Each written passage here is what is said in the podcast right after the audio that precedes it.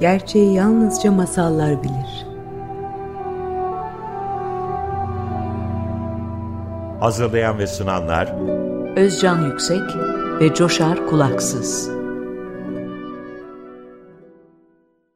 Özcan abi merhaba. Merhaba. Ee, geçen hafta Masallar ve Felsefe'nin ikinci bölümünü yaptık. Ee, ve bu haftada Masallar ve Felsefe'den devam edeceğiz. Şimdi e, anons Sanki ettiğimiz... masallar felsefeden daha mı zor? Halbuki felsefe daha zor olması lazımdı. Biraz onu da hissettim. Evet yani e, zaten Ağır senin, şeymiş. senin sık sık zaten dile getirdiğin aslında masallar bütün dünyanın felsefesini de kapsıyor. Ama kimsenin Evet. dikte ettiği, yazdığı bir şey değil, insanlığın bilgeliği. O yüzden çok Evet. kıymetli zaten. Yani bu felsefeyi oluşturan biri değil, hepimiz aslında. Evet. Hani insanlar da ben bir bir şey bak bunu açtın iyi oldu. Masalları yazan bir akıl var ve biz başka insanlarız değil. Aslında şu anda da bir masal yazılıyor. evet. Yani, Yani. Aristoteles, Aristoteles biziz. Biziz evet. Ee, şimdi aç gözlülük böyle bir meraklandırmıştık geçen programda dinleyicileri. Ee, Evet. aç gözlülükle ilgili e, bu Harun Reşit'in e, Bağdat Köprüsü'ndeki rastlantılarının içinde bu beş öykü var. Bunlar da çok e, güzel öyküler aslında. Çok e, gerçekten benim çok hoşuma gidiyor. Geri dönüp dönüp okuyorum. Buradan zaten birkaç öyküyü önceden de okuduk e, ve çözümledik beraber. Burada e, Kör'ün öyküsü çok kısaca özetleyeyim. E, bir gün yine işte Harun Reşit bu e, sık sık e, kıyafet değiştirerek halkın içine karışmayı seviyor. Bir gün de veziri Cafer ve e, celladıyla Cafer beraber Bermaki, Celladı Bermaki. Mansur. Celal Mansur'la beraber yine çıkıyorlar. Bu üçü, bu üçünün ne anlama geldiğini geçen hafta tanımladık.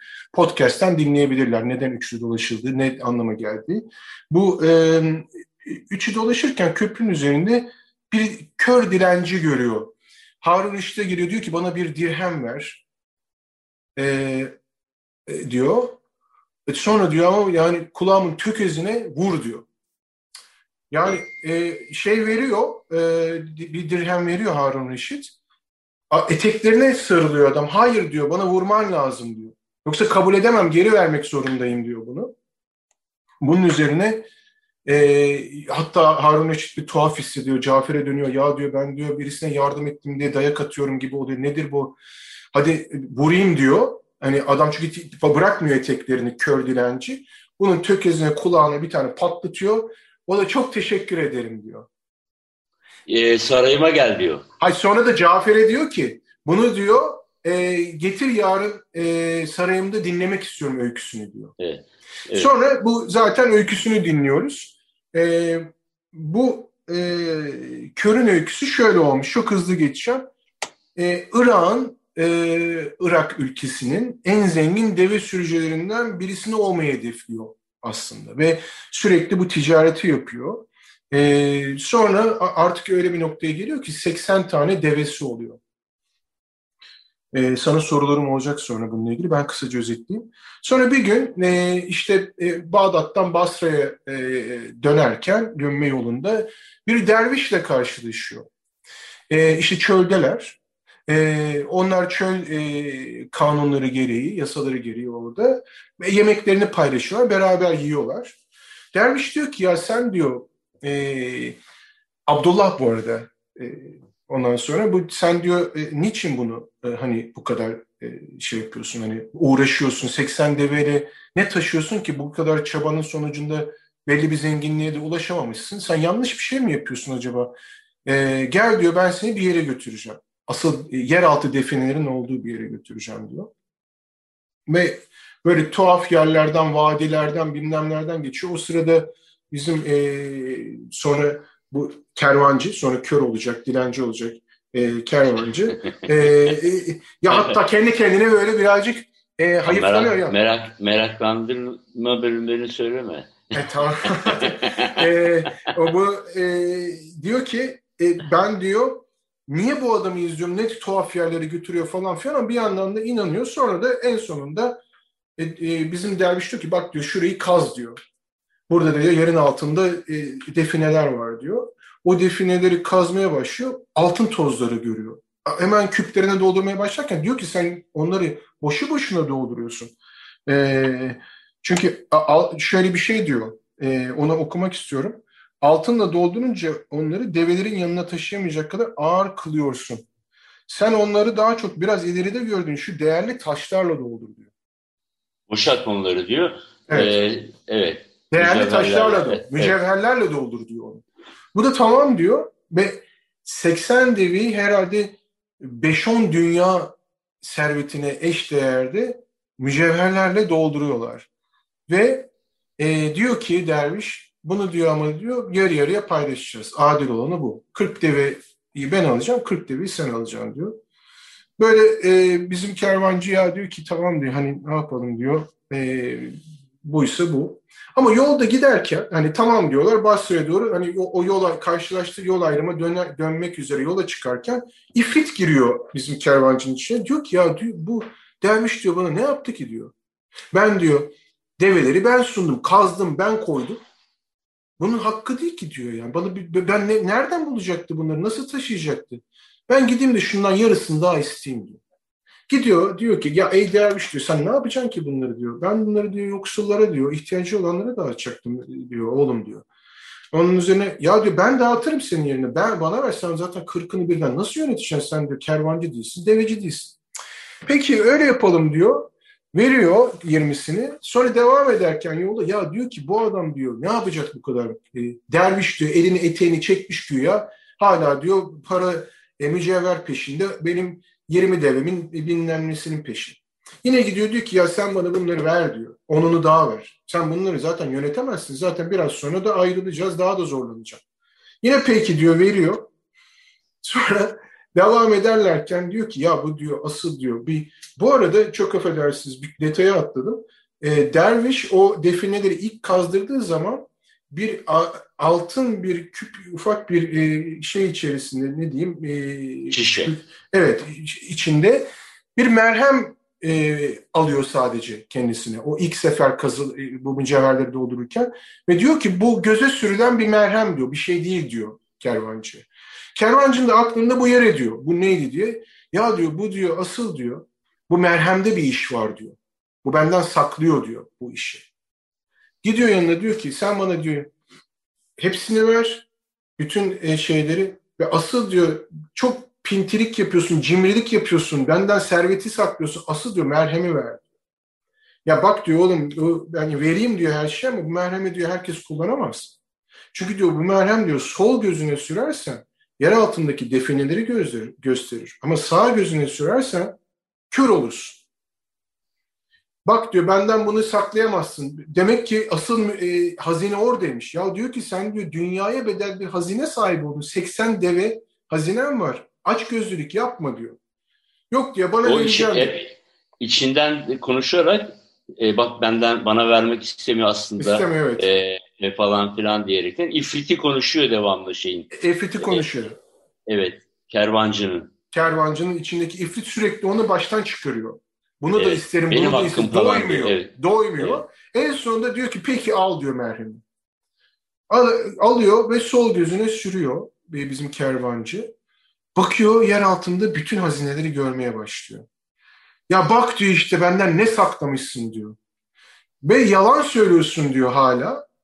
Kim bilir sağ gözüme sürsem daha neler göreceğim. Daha ne diyeceği hazineler. Yapma bak diyor. Onun üzerine bizimki dinlemiyor kervancı. Sağ gözünde sürer sürmez kör oluyor.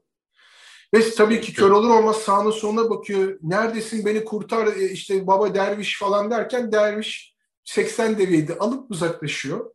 Ve bizim e, kervancı dünya servetinden olup Bağdat Köprüsü'nde bir dilenci haline geliyor. Ve kendisine ceza olarak da herkesten bir dirhem direnip bir tokat atmasını istiyor kendisini cezalandırmak için. Harun Reşit'le böyle bir karşılaşması var. Şimdi ben e, izninle burada keseyim e, daha fazla uzatmadan. Tamam. E, senin çözümlemelerine geçelim. Bir kere ana konu açgözlülük. E, bu çok beni en çok etkileyen fakat çok yılın bir masal. E, böyle sanki heyecanı yokmuş gibi görünen e, Bildir Gece'deki diğer masallar kıyaslandı ama beni en çok etkileyen ve e, masallarla bugünkü dünyayı anlatmak e, yönteminde e, ve de yönteminde en çok kullandığım e, öykülerden biri. E, aslında bugünümüzü çok iyi anlatıyor. E, ve bütün o unsurlar var. Ben e, hemen hızlıca e, onları e, anımsatmaya çalışayım size. E, bir kere mücevherleri değil altınları alıyor. E, altınları değil mücevherleri alıyor. Ha pardon ilk başta. Yok yok. yok ilk Kervancı, başta. Pardon, pardon. Evet. Tamam. O da uyarıyor. E, bak onu alma diye. Çünkü altınlar Binbir Gece masallarında altınlar maddi olan, maddi serveti, maddi olan şeyleri e, betimler. Mücevherlerse diğer e, öykülerde de bunu çok görebiliyoruz. Alaaddin Sil lambasında olduğu gibi. Başka bir masal, daha önümüzdeki e, haftalarda başka bir masal daha anlatacağız size. Orada da var çok net bir şekilde. E, mücevherlerse erdemi simgeliyor. Yani işe yaramayan e, fakat değerli olan şey. E, mücevherlerde öyledir ya. Yani e, işe işe yaramayan şeyin de başka bir masalda çok net bir şekilde görüyorsunuz. Mesela meyveler şeklinde ama yenmiyor. Ama mücevher. E, bunu anlatıyor. E, şöyle düşünün e, aslında e, gözünü merhemi sürdüğünde e, uygun olan gözünde her taraf mücevher ve altın tozu. Doğayı öyle düşünün. Tamamının hepsinin mücevher olduğunu, değerli olduğunu, işte aslında yaşamın kaynağı, e, balıklar, e, kuşlar, e, çiçekler, arılar, bütün bunların e, olduğunu düşünün. Oradaki masalla siz bunları ekleyin. Fakat siz bunun e, daha fazlasını istiyorsunuz. Aslında sihirli merhem var sizde fakat daha fazlasını istiyorsunuz. Çünkü e, tuhaf bir kişisiniz, e, doymuyorsunuz. Gerçekten de doyumsuzsan doymuyorsunuz. Yani şu kadar yeter diyemiyorsunuz.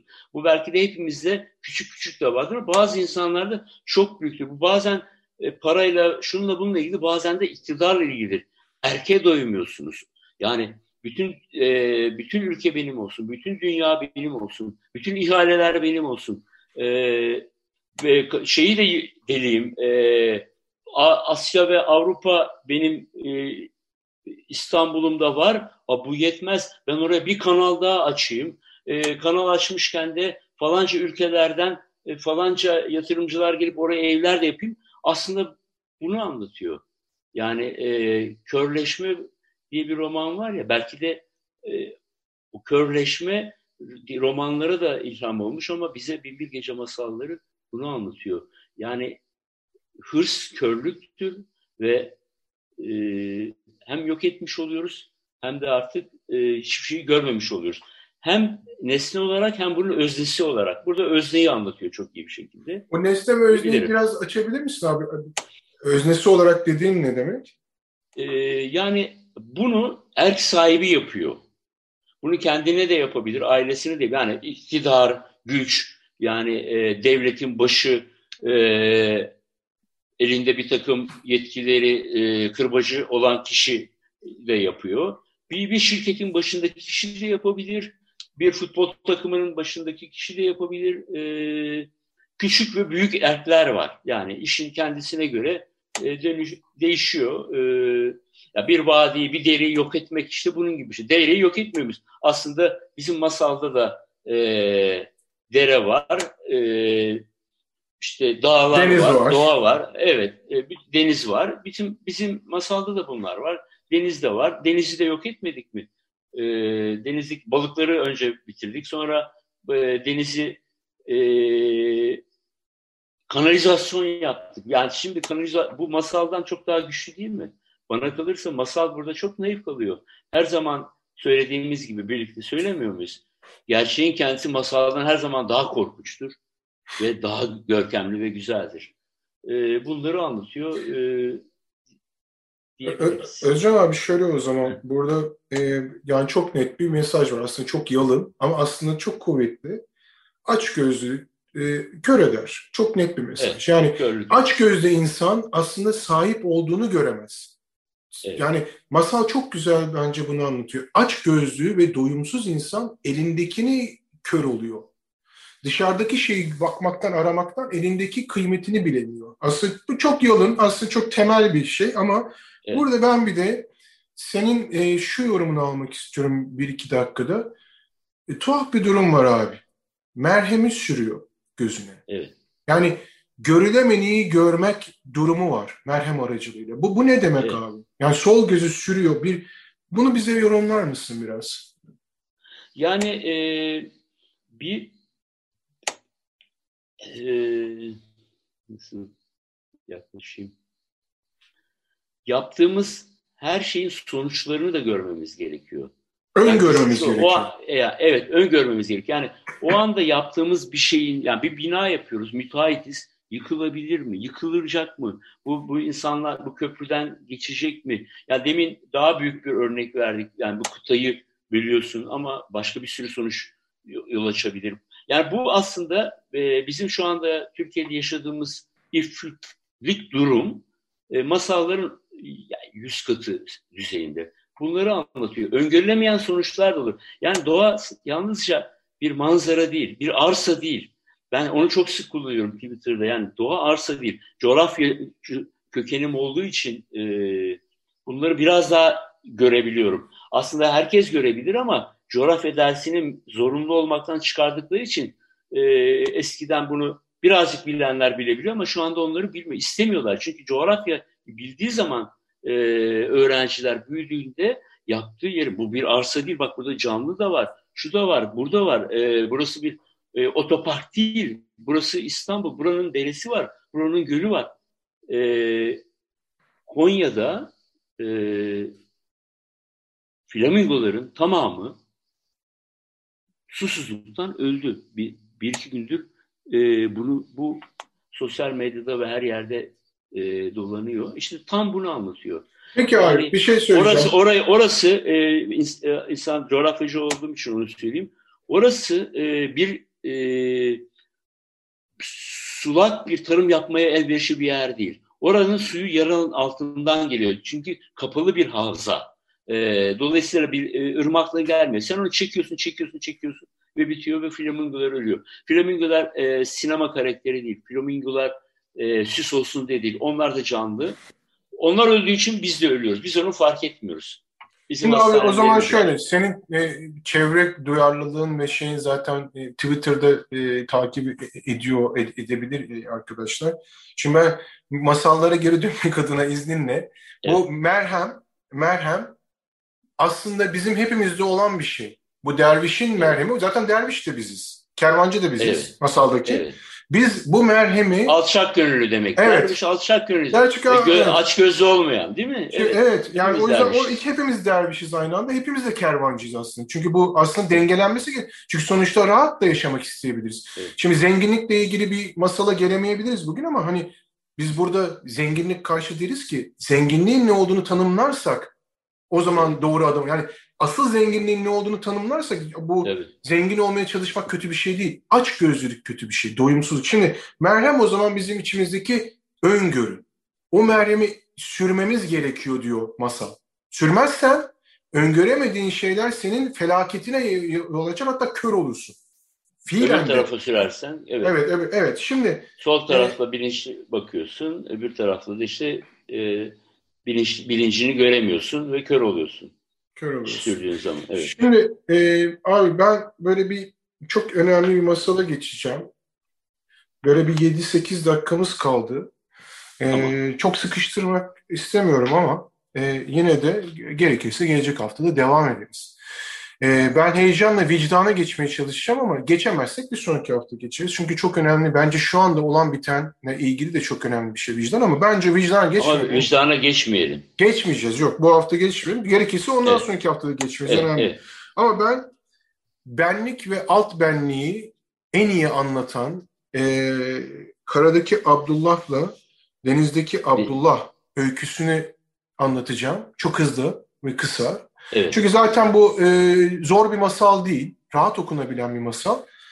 E, sonuçta bir e, yine dokuz çocuğu olup onuncu çocuğuna hamile olan e, bir kadının balıkçı e, adı Abdullah olan e, bir e, karakterimiz var. Abdullah işte çok fazla böyle para hırsı vesaire olan birisi değil ama sefalet içinde yaşıyor. E, netice itibariyle gidiyor ve işte o gün e, şeyini atıyor, e, ağını atıyor üç kez. Birinci seferinde çöpler, kumlar, çakıllar, yosunlar çıkıyor. Hay Allah diyor. İkincisine eşek ölüsü çıkıyor. Bu bizim karşımıza birkaç yer daha çıkmıştı. Üçüncü attığı zaman da ağını yarısı balık olan, yani bir balık kuyruğu olan, alt kısmı balık kuyruğu olan, üstü normal bir Adem oğlu dedikleri yani insan olan ve onun da adı Abdullah olan bir arkadaşla tanışıyorlar. Kendi birbirleriyle dost oluyorlar. Ee, işte birbirlerinin dünyalarını anlamaya çalışıyorlar ve şöyle bir anlaşma yapıyorlar birbirlerini çok sevdikleri için. Karada yaşayan Abdullah, bizim balıkçımız, ona her gün bir sepet içerisinde meyveler, yemişler, taze şeyler getiriyor. Bunun karşılığında da denizde yaşayan Abdullah, denizdeki Abdullah da e, karadaki Abdullah arkadaşına mücevherler getiriyor, değerli taşlar. Bunu denizdeki, Ab denizdeki Abdullah istiyor zaten. Teklif ediyor evet, bu teklif ediyor. Pardon, evet teklif ediyor. E, ondan sonra da burada birbirlerine olan dostluğu başlıyor, maceraları başlıyor. Hatta bir gün işte bunu e, denizin e, karadaki Abdullah özel bir merhem sürüyorlar. Nefes alabilsin diye suyun altında. Oradaki deniz altındaki onların e, sultanlığına götürüyorlar. Oradaki e, bir takım anlatımlar var çok güzel. Onları e, dinleyiciler okuyabilir. Senin eklemek istediklerin olabilir. Ama burada Dandan diye bir e, ne diyeyim bir canavar var. Mesela bu Dandan nedir? Mesela bu Dandan insan, normal insandan korkuyor.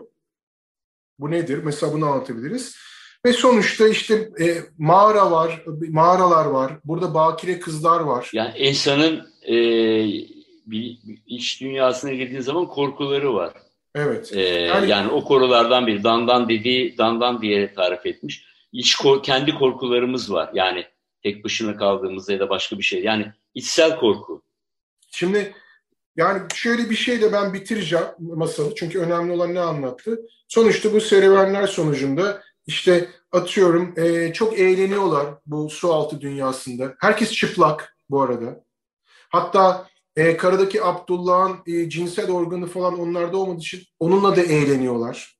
Ama böyle mutluluk ve neşe içerisinde geçen bir yer. Hatta orada şöyle bir şey e, konuşma geçiyor. Bizde hiç evlenme yok. Yani bu denizin altındaki dünyada. Arzularımız ve eğilimlerimizi saptayıp düzenleyen yasalarımız yok diyor. Sonuç olarak böyle bir arkadaşlık oluşuyor ama karadaki Abdullah e, bir seferden sonra Kral Abdullah'ın e, yani karada yaşayan Kral Abdullah'ın emriyle sen bir daha oraya inme deyince bu dostlukları orada durmuş oluyor. Şimdi son 3-4 dakikamız var abi. Sıkıştırmak istemeyebiliriz. Lütfen rahat ol. Bu alt benlik, üst benlik olayı çok önemli olduğu için sen yorumlamaya başlarsan çok sevinirim. Yani aslında bu sefer şöyle bir şey yapayım dedim. Ee, biri masal sözlüğünden bir bölümümüzü okuyayım istiyorum. Lütfen. Ee, ne yazmışım ben? Karadaki Abdullah ile denizdeki Abdullah'ın öyküsünde geçen balıkçının ağı onun dışarıdaki yaşamla kendisi arasındaki ilişkiler karmaşasını anlatır. Mesleği balıkçılık olan Abdullah isimli bir insanoğlu vardır. Bu balıkçının besleyeceği 9 tane çocuğu ile bir anası bulunur. Çok fakirdir. Öyle ki mal varlığı olarak sadece bir ağı vardır. Bu ağ onun dükkanı yerine geçer. Ekmeğini kazanma aracıdır. Evi için tek geçim kapısını bu ağ aralar. İnsanın dış dünya ile kendisi arasında balık ağı gibi esnek bir tarih, bir yazgı matriksinin varlığını tarif eder masal. Bu matrix şeyimizi bir daha gönderme olsun diye okudum. Bu ağı her gün boşluğa savurur ve aslında kendimizi yakalarız. Ya da başkası savurur, bizi yakalar. Veyahut da bir başkasını biz yakalarız. Böyle der Şehrazat. Ee, Frank sözcüğüyle Matrix'in hem öznesiyiz hem nesnesiyiz. Fırlattığımız ağımıza bazen umduğumuz bir şey takılır, bazen ummadığımız. Bu öyküde olduğu gibi bazen ölü bir eşek yakalanır, bazen de seni yok etmeye yemin etmiş bir ifrit. Ama seni yok etmeye yemin etmiş ifrit belki de seni var edecek olandır. Masal tuhaf olanı sana tarif eder. Gerçek tuhaftır. Böyle der Şehrazat. İki, 200 satır daha kaldı. Onu da Tabii. okuyayım. Ee, balıkçı ile Efrit öyküsünde balıkçı ağını günde dört kez suya atar. Çünkü belki günde dört zaman yoksa bile dört mevsim vardır. Ve dahası dört bir tarafı, dört, ağın dört bir köşesini ve matriksin dört bir yanını tarif eder. Dört zaman ve uzayı boşlukta üst üste bindirir. Bu matriksin hem fırlatanı hem de fırlatılanıyız. Hem böyle gider, hep böyle gider. Böyle de böyle der Şehrazat. Dört, dördüncü boyuttur. Şimdi, bir... sağ ol. Yani burada zaten sen çok güzel özetlemişsin. Bilinçaltı gezinti kısmında da. Şimdi zamanımız bu hafta bitti ama ben şöyle kısa bir o zaman giriş yapayım. Gelecek hafta devam edelim. Şimdi burada bir kere kafa karışıklığı olmasın. O e, balıkçı ve ifritte dört kez ağını sallıyor. Bizim bu e, karadaki Abdullah, denizdeki Abdullah öykümüzde üç kez sallıyor. Bu üç burada sonsuzluğu temsil eder.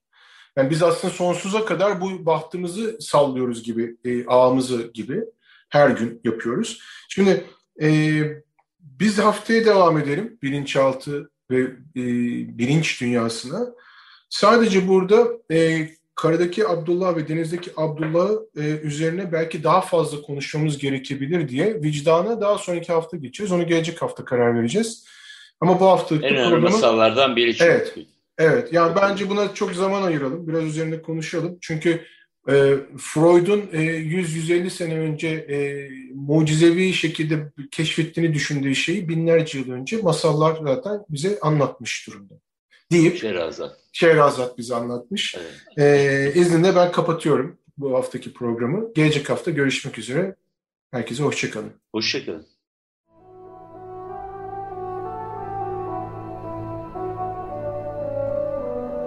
Gerçeği yalnızca masallar bilir. Hazırlayan ve sunanlar Özcan Yüksek ve Coşar Kulaksız.